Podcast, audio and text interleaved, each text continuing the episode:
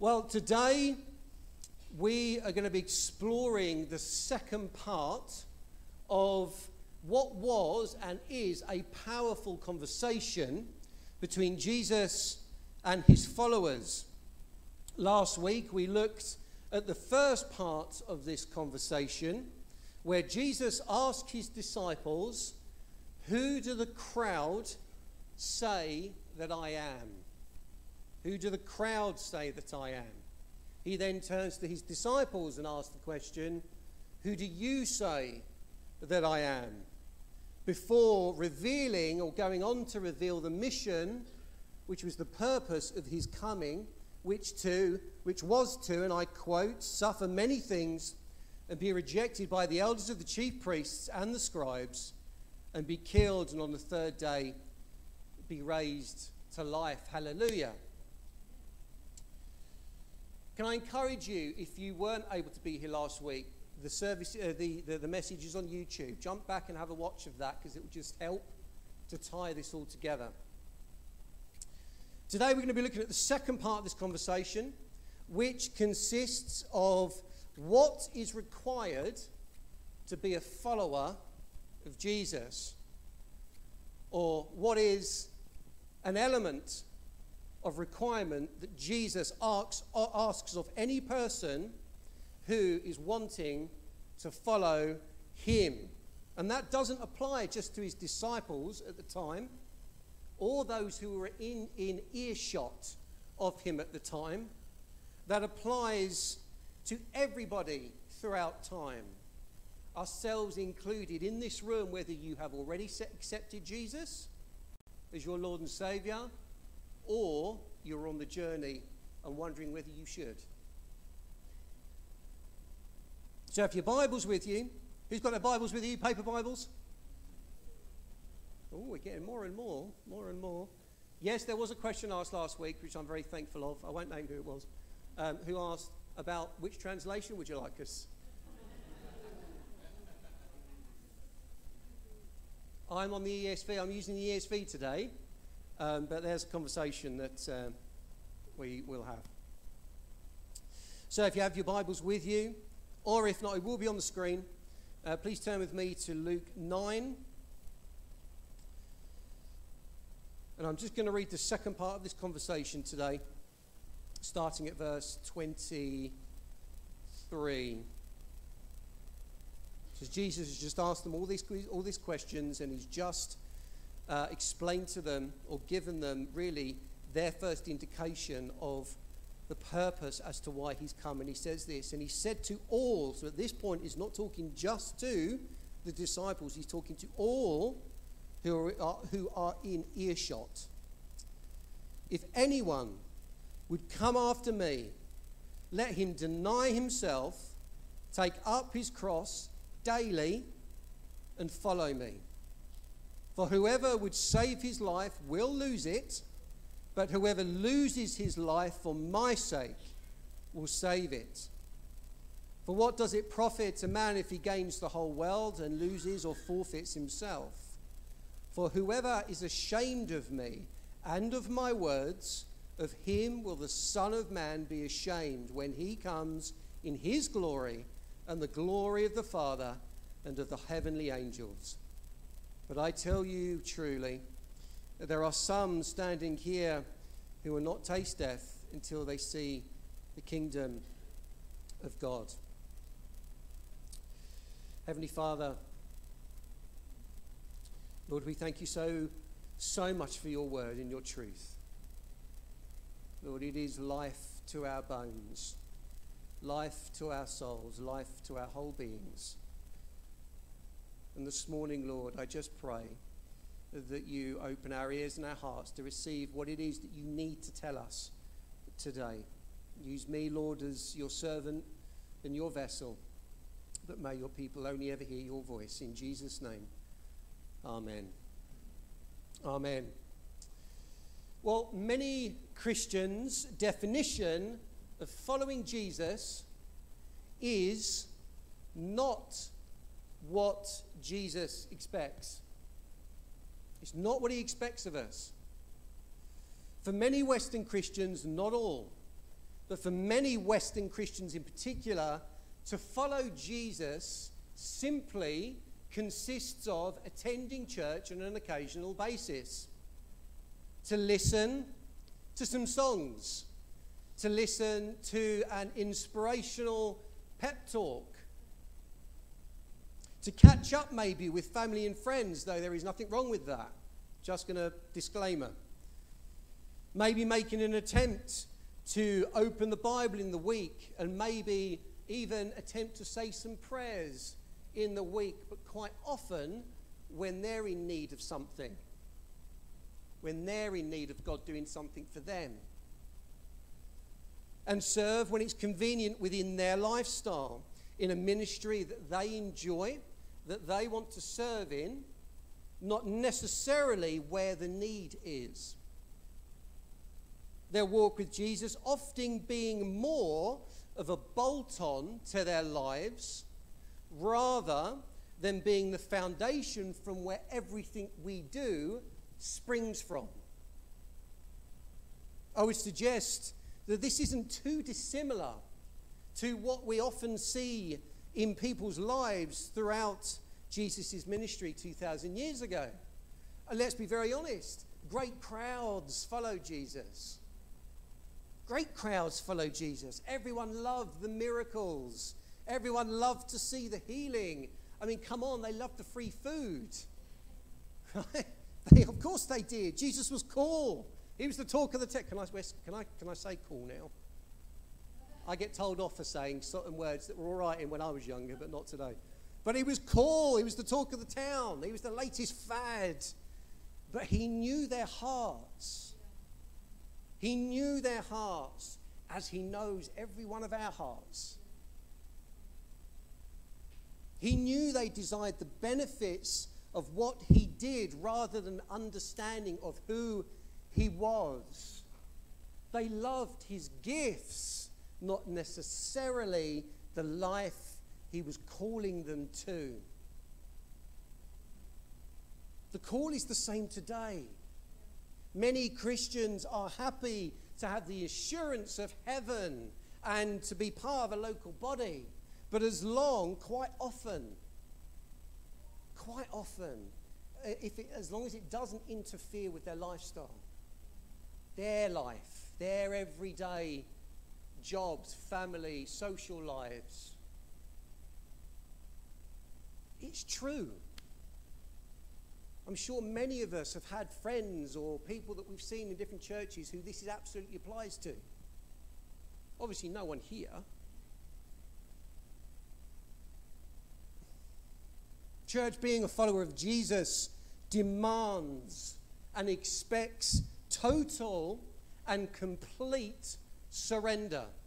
Total and complete surrender of everything you have and everything you are soul, body, and mind, and nothing else will do. Nothing else will do. So, what is the cost that Jesus demands of every person who chooses to follow him? Well, as we've said, after foretelling his part of the cross and his resurrection, Jesus clearly and bluntly, like he quite often does, he gets straight to the point, doesn't he? Straight to the point in verse 23 if anyone, anyone would come after me, let him, let them deny himself, take up his cross daily, and follow me. It's a simple sentence to say, isn't it? Rolls off the tongue as we just read it in our devotional times. But the truth is, the commands, the expectations in these simple words are far from simple. Jesus commands anyone who follows that we must deny ourselves, take up our cross daily, and follow him. So, what does it mean to deny ourselves? Well, the dictionary of Bible themes defines self denial as this the willingness, that is a really important word, the willingness to deny oneself possessions or status in order to grow in holiness and commitment to God. The words Jesus used, deny yourself, they are strong terms. They are strong terms, similar, we could say, to what Paul um, says in Philippians 3 7 to 8, which will be on, your, on the screen. He says this But whatever gain I had, I counted as loss for the sake of Christ.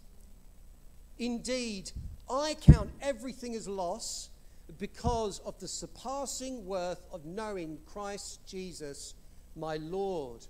For his sake, for his sake, I have suffered the loss of all things and count them as rubbish in order that I may gain Christ. How confident are every one of us in this room today to declare this truth over our own lives? Declare this truth over our own status in life and our own or the possessions that we have in our lives. They're not just words on a page. There is meaning behind this stuff. To deny ourselves is to count as worthless all our earthly gains. All our earthly gains. It is to actively turn from ourself being the center of existence and placing Christ at the center of our existence. That in itself, forget everything else, is tough for most people. Moving ourselves from the center of our own world and placing Christ in that spot. It is coming to an active decision that our lives are dead and choosing to become one in purpose and direction with God, our Creator. This decision to think nothing of all we have been, all we will be besides who we are in Christ, is a decision and action that every follower, follower will have to make. Every follower will have to make. We must be willing to give it all up for the sake of all he requires us to be. Now, before we move on, we need to pause in order to grasp another important truth from this passage, and not just this passage, there are many passages that we could pull out here. To deny ourselves is a willing act that we instigate. We are the instigators of that decision. Look back at, at our first passage of verse 23 if anyone would come after me, if anyone would come after me, let him deny himself. Let them deny themselves. We saw it again in the passage we looked in Philippians. Paul says, I counted everything as loss, as worthless. Jesus never says, It's okay, you need to deny yourself in order to follow me. I get that, but don't worry. I'm going to supernaturally do it all for you. You just sit back, relax, have a cup of tea, all will be well. He never says that. He places that challenge on us. Church, the truth is that living a life denying ourselves is hard. Would we all agree? I know I would agree. We would agree, agree, of course we would. From the moment of our surrender, we begin this constant daily battle against the desires of ourselves, the desires of our flesh. Every moment of every day, every situation we face, it's like we're flicking the coin. with what I'm facing right in this moment. If I had a coin, I would flick it, but I don't carry coins. So, um, but it's in, in every moment, every moment, in this moment, do I heads give in to the flesh, tails stand firm in Christ? Every moment of the day, whatever you're doing, work, family, friends, social, doesn't matter. It's the flick of the coin all the time. Heads or tails? Heads or tails? Jesus knew this wasn't easy. Remember, he himself, though he was fully divine, was also fully man. He experienced this same struggle that we do. That's why he can relate to us. That's why he can show compassion and understanding, because he went through it. But praise God, he didn't give in to it. Where would we be? It's because he knew how hard it would be that he set in motion means to provide you and me help. Because if he didn't, we would fail every single time. Every time. It is first by grace, the unmerited favor of God, and then in and through the power of the Holy Spirit, a gift to all who have surrendered their life to Jesus through faith alone in Him that helps the follower of Jesus be able to deny fleshly desires and overcome. We read this in Titus. Titus 2. Again, this will be on the, on the screen. For the grace of God, it says, has approved, bringing salvation for all people. And this is the point here. I think it's in red. It is in red up there. Training us to renounce ungodliness and worldly possessions and to live self controlled, upright, and godly lives in what age? The age to come? What age? This present age. In this present age, waiting for our blessed hope, the appearing of the glory of our great God and Savior, Jesus Christ. This task, this challenge that Jesus says to every person who wants to follow is not impossible. It's not impossible. He wouldn't have given us an impossible task. Now, we can't do it by ourselves, but praise God, that's why He does. He walks this line with us. That's why we have the incredible gift of the Holy Spirit to help us, to guide us, to strengthen us, to give us wisdom and direction when we need it.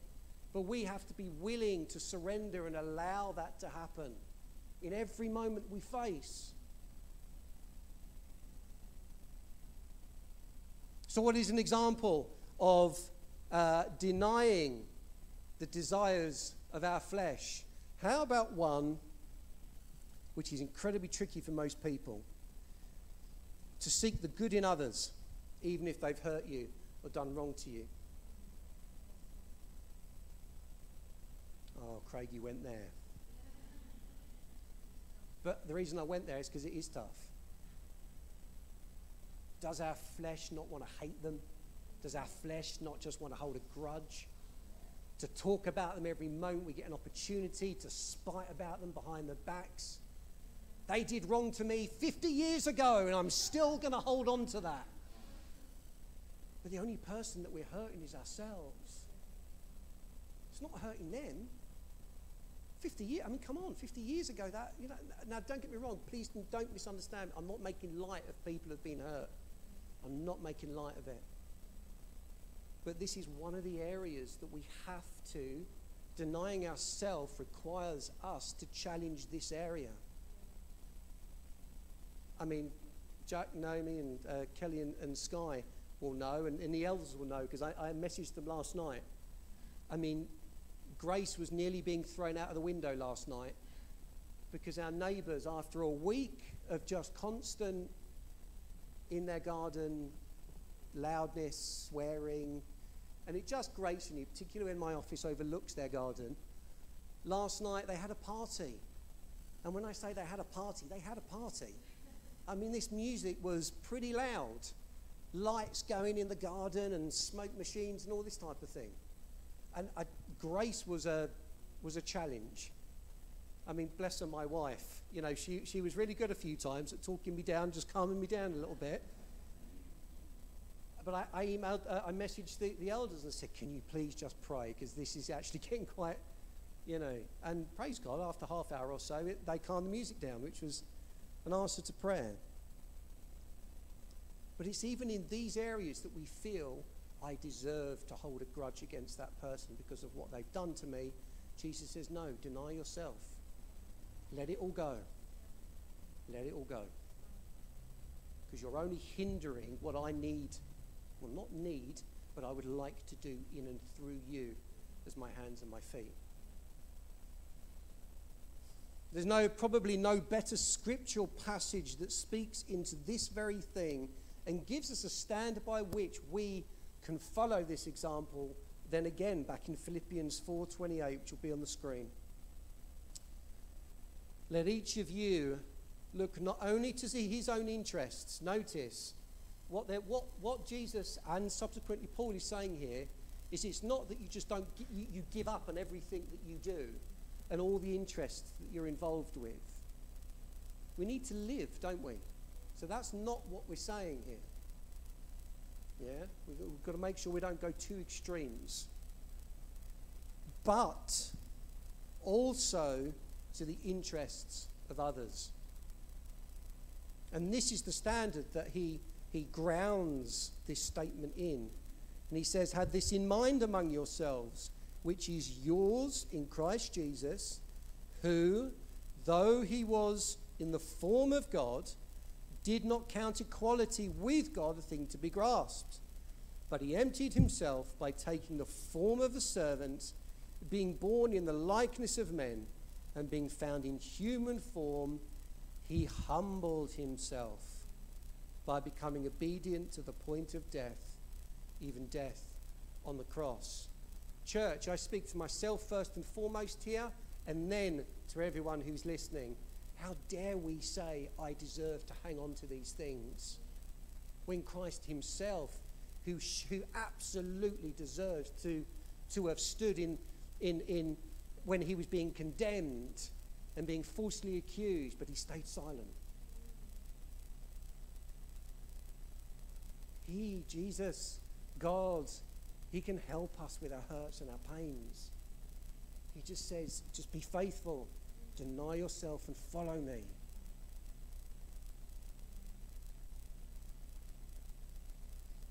So, what does it mean to pick up our cross and follow? What does it mean? Now, before we answer that, let's briefly look at what it doesn't necessarily mean. How many have heard or have used the saying in the past, that's my cross to bear? That's my cross to bear. It's quite something that's quite common, isn't it, for us to hear, especially within Christendom. It's my cross to bear. It's a common saying, not just in Christendom. A lot of other people, not even non Christians, use it. But it's been birthed out of the interpretation of this passage to mean only the burdens that we carry throughout life. Quite often, it's a throwaway remark when someone says to us, How's the marriage? Well, it's my cross to bear. It's not, obviously, not with us, dear. no, but, you know, I, I, I, make, I make, make a, a bit of a joke about it. But actually, it is. It's, it's quite often what we, we use when we're going through hard times. It's my cross to bear. You know, if we're, if we're ill, it's my cross to bear. If we're in a dead end job that's just getting us down, well, it's just my cross to bear. Now, there, where there are elements of truth in this, the people 2,000 years ago, they would have understood these words very differently to us. They would have understood these words very differently. Crucifixion was one of the worst punishments that mankind has ever concocted. It was brutal, it was painful, and it was feared. It's hard for us to imagine as it's not part of our punishment system. Praise God, it's not. But to the people back then, they would have been shocked to have heard Jesus say this. They would have been shocked as they knew the meaning of taking up your cross and the consequences of doing so, which were death. A pastor uh, Got Questions explains it this way. When Jesus carried his cross up Golgotha to, the, to be crucified, no one was thinking of the cross as a symbolic, uh, as symbolic of a burden to carry. To a person in the first century, the cross meant one thing and one thing only death by the most painful and humiliating means human beings could develop. 2,000 years later, so today, Christians view the cross as a cherished symbol of atonement, forgiveness, grace, and love. But back in Jesus' day, the cross represented nothing but torturous death because the Romans forced convicted criminals to carry their own crosses to the place of crucifixion. Bearing a cross meant carrying their own execution device while facing ridicule along the way to their death.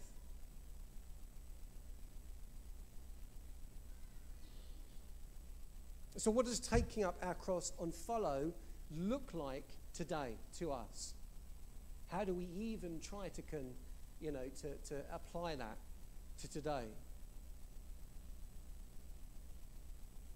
Well, the truth is, it is a complete and utter, total surrender of everything you are, who you are, to Jesus. Being willing to receive ridicule by those around you, and being willing to die to worldly wants, worldly desires, worldly goals, and worldly wishes, and be willing to die physically for Jesus if needed. It means to be willing to be rejected by some of your closest friends for the sake of Jesus, excuse me, and the gospel. It means to be willing to be alienated from your family for the sake of Jesus and his gospel. It means being willing to lose your reputation, your status, your street cred for the sake of Jesus, for the sake of the gospel. And one that's pretty tricky, even willing to lose your job for the sake of the gospel and Jesus. And being willing to lose your physical life as so many Christians have done in history and still do today for the sake of the gospel. But for many, this cost is too high. It's too high. And many have and still do walk away from following Jesus because of it. I'm sure if I went round the room, I'm sure every one of us could sit here and, and, and say, I know someone who used to come to church and they've walked totally away from it all. Now, we haven't got time today. That's a whole different sermon because I would challenge whether actually they were true believers in the first place. But we know people who, on a simple level, have come, sung the songs, and have walked away. And the reality is, in a few weeks, at the end of Luke 9, we will also we will see three people who, who, who find this a struggle. I don't want to go into that too much because that's for a few weeks' time. But we will, we will actually see this at play in Luke's gospel in a few weeks' time. And while I'm saying that, it is worth to mention as well, let's not get to, you know, let's not get to the end of today and, wait, and go, well, that that was a challenge. I'm glad we've got that sermon behind us because we will come across this again and again throughout the gospel. We will.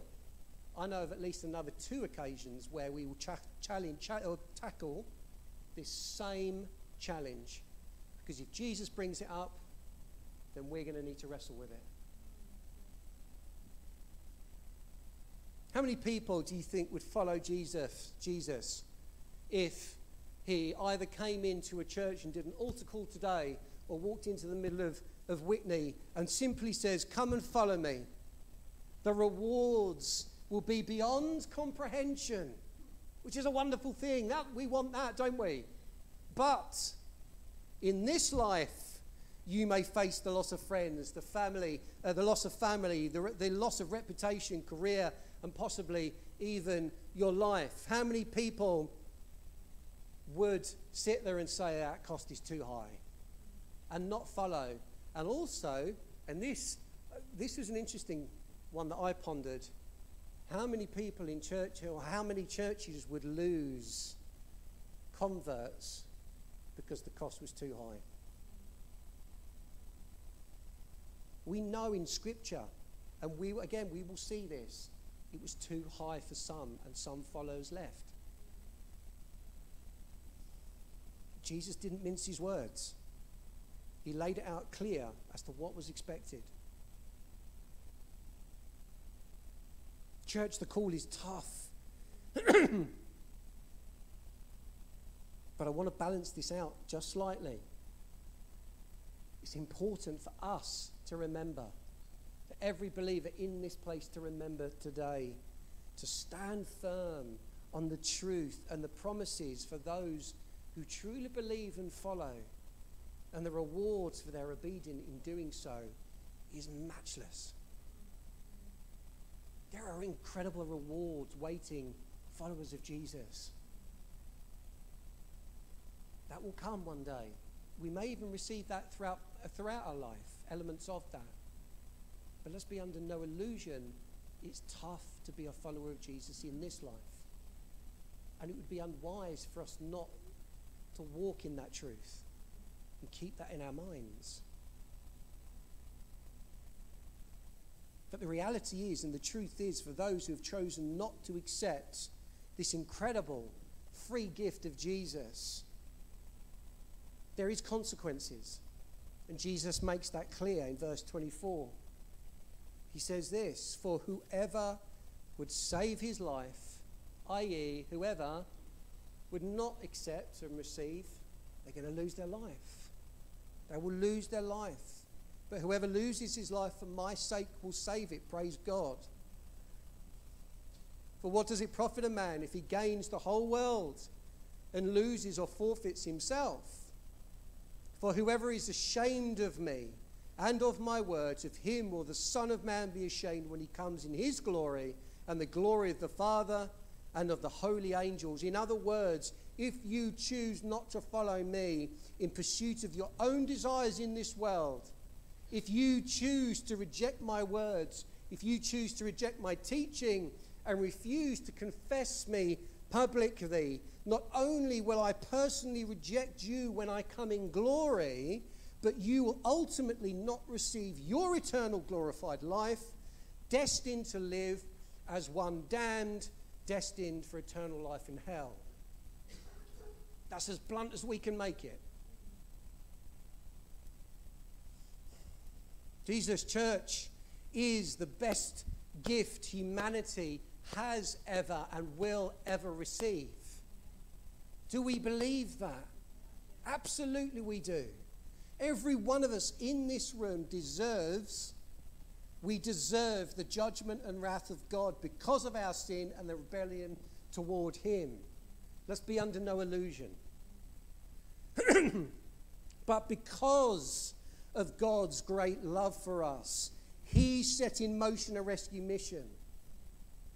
A mission to provide humanity a way to avoid His coming righteous judgment and receive hope and peace now, whatever challenge we face, and the glorious eternal life with Him at the end of days.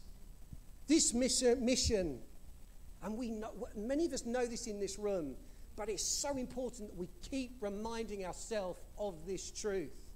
This mission saw God Almighty, the Lord and Creator of all the universe, humble Himself come to this earth in the person of Jesus, live as we lived without sin, important to remember, experience all the challenges we face before willingly letting himself be mocked, beaten, hung on a cross to die an agonizing death.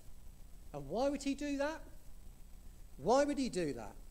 Because payment was required for, to free mankind from the consequence of our sin and our rebellion toward him. But he knew, he knew we couldn't pay it. He knew we couldn't pay it. So he came to do it for us, taking our place, the sacrificial lamb who took upon himself the whole of mankind's sin, who bore the full wrath of judgment, before declaring three most incredible words It is finished. Provided a way for true freedom for anybody and all people who would recognize their need for a Savior, who would surrender and call upon the name of Jesus as their Lord and Savior, and turn from a worldly way of living to commit and dedicate their lives to Jesus and to His words and His truth. And with the help of the Holy Spirit, deny themselves, take up their cross, and follow Him wherever that may lead. Can I uh, invite the band back up, please?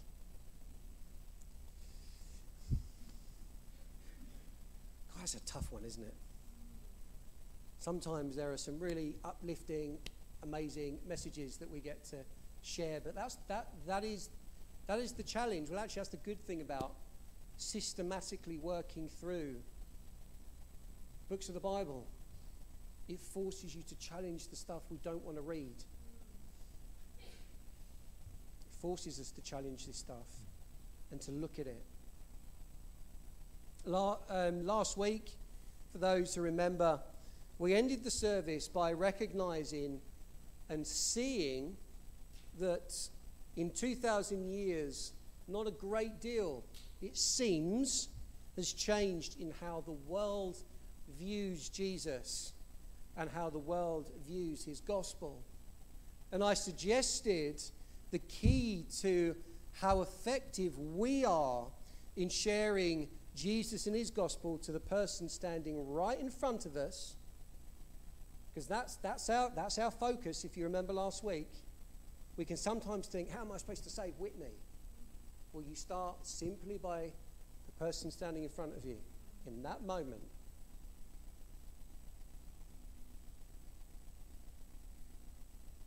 So the key, let me just re say that, and the suggested the key and how effective we were in sharing Jesus and his gospel comes down to how we view and practice being a follower of Jesus, being a disciple of Jesus. Well, here is my suggestion to you.